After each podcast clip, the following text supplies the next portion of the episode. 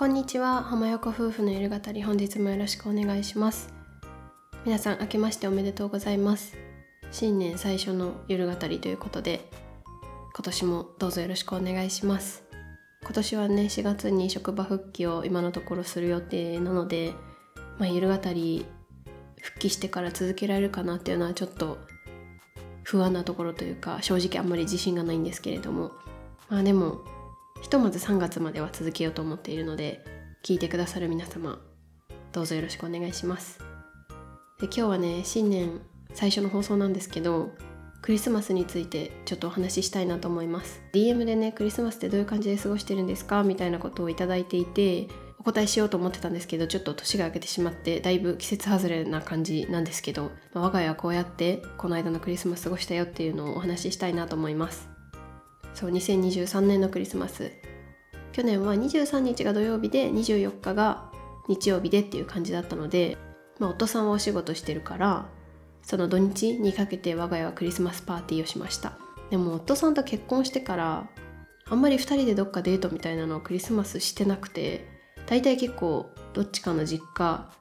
というか両方の実家に1日ずつ行ってクリスマスパーティーするみたいな感じで過ごしててなので子供が生まれてからもそんな感じで過ごしてます。今年も土曜日私の実家に行って日曜日夫さんの実家に行ってそれぞれクリスマスパーティーをするっていう感じでした、まあ、クリスマスパーティーはね大体ケーキ食べてチキン食べてみたいな感じかな、まあ、結構買ったりとかなんだろう私たちがじゃあケーキ持ってくねとかそういう感じで、まあ、ちょこちょこ役割分担じゃないですけどっていう感じかな、まあ、結構我が家はケーキ担当が多いかな。なんかここら辺のその住んでるエリアのクリスマスケーキをまあインスタとかでチェックしてここ美味しそうとかこれ息子さん食べれそうとか言って今年は選びました。今まではね結構もう大人の趣味思考というか大人が食べたいものを基準で選んでたんですけど去年までは息子さんもまだケーキ食べてなかったから割とお酒がっつり効いてるケーキとか選んでたけど今年はなんか息子さんも食べれそうだなっていうか食べたいだろうなみたいな感じでまあもう3歳になるしと思って。ってなるとお酒はもちろん NG だしなんかすごい大人っぽいなんだろうビターなチョコレートとかも違うなとかっていう感じで今年はねなんとジェラートケーキを食べました。近くにね美味しいジェラート屋さんがあってそこは結構夏何回も行ってて息子さんがジェラート好きなのも知ってたしなんかそれこそ周りのケーキ屋さん結構行き尽くしてて去年ここ食べたしなみたいなのが多くて。あとケーキってなるとなんか私たちが食べたいものが結構お酒入りのがっつり大人っぽいものが多かったからうんじゃあなんかジェラートケーキにしてみようかって言ったらすごい美味しくて。クリスマスパーティーっていろんなもの食べるから食後にすごいこってりした甘いクリスマスケーキって結構重いなって毎年思いながら食べてたんですけどジェラートケーキはすごい軽いというかそんなにもたれもしなくてすごいさっぱりして美味しかったです。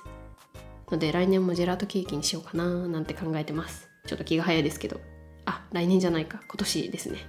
そうそう。っていう感じで、まあ、クリスマスパーティーをしてプレゼントも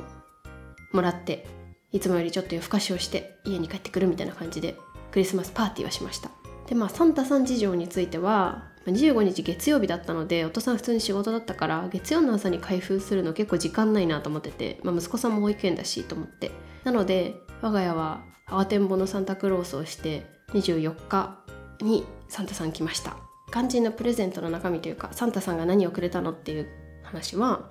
息子さんには絵本と電車の靴下と、ま、我が家 CX5 乗ってるので CX5 のトミカが来ました。CX5 のトミカはね今もう廃盤でないんですけど、まあ、ちょっとサンタさん頑張ってくれたようで昔のやつ赤いんですけどくれて息子さんは今もすごい大事そうに毎日遊んでます。と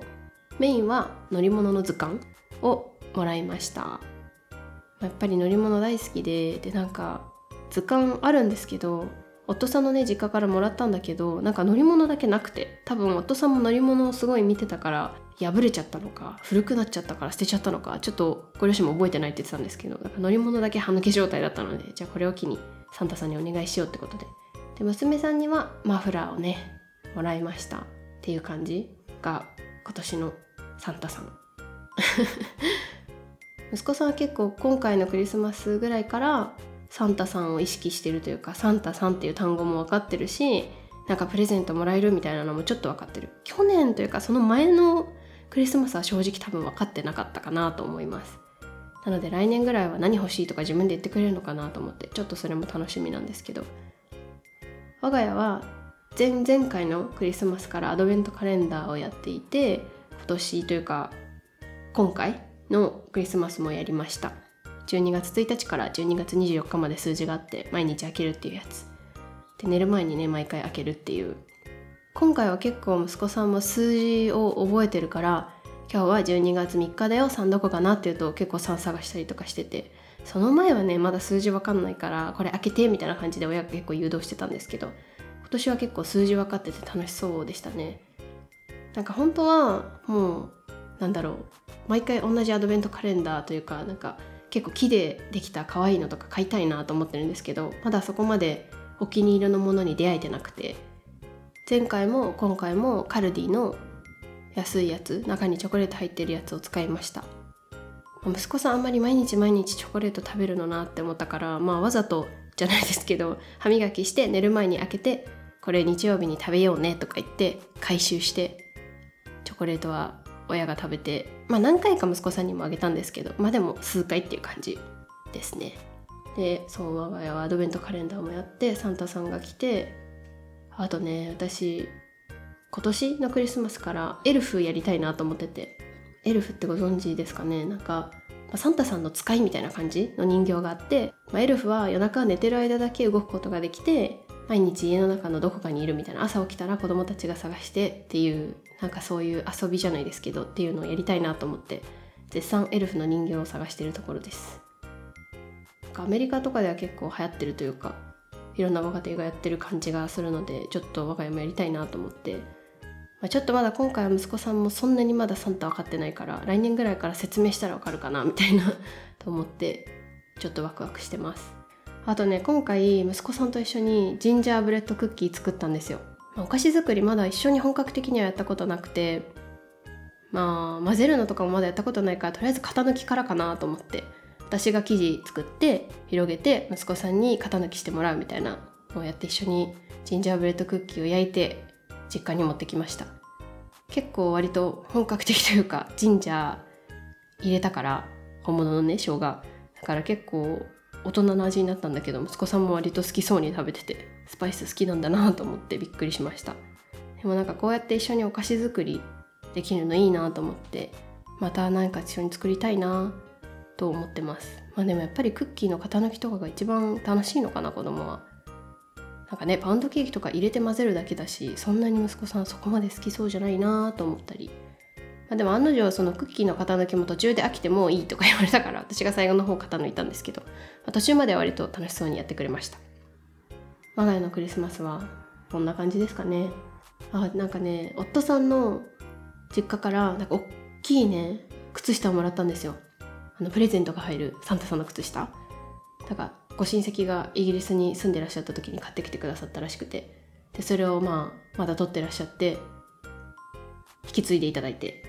ちょっと今年ね間に合わなくてそれが。夫さんの実家には24日に行ったんですけどその日にそれをいただいたけど24日の朝にはてんぼうのサンタクロース来ちゃってたからちょっと間に合わなかったから今回2024年のクリスマスは靴下に入れたいなと思います。なんかどんどんねプレゼントとかサンタさん考えるの大変だろうなって思うんですけどいつまででもこうやって家族でクリスマス過ごしてくれるのかなとか思ったりして。私は結構クリスマスは1年の中ですごい好きなイベントで家族っていうののなんだろう温かみとかをすごい感じられるなと思ったりとかして今年もまだまだ先ですけどクリスマスが楽しみです。という感じで新年1回目の放送2023年のクリスマスについてお話ししました。すごい本当に季節外れだったんですけど最後まで聞いていただいてありがとうございました。ではまた次回の夜語りでお会いしましょう。またね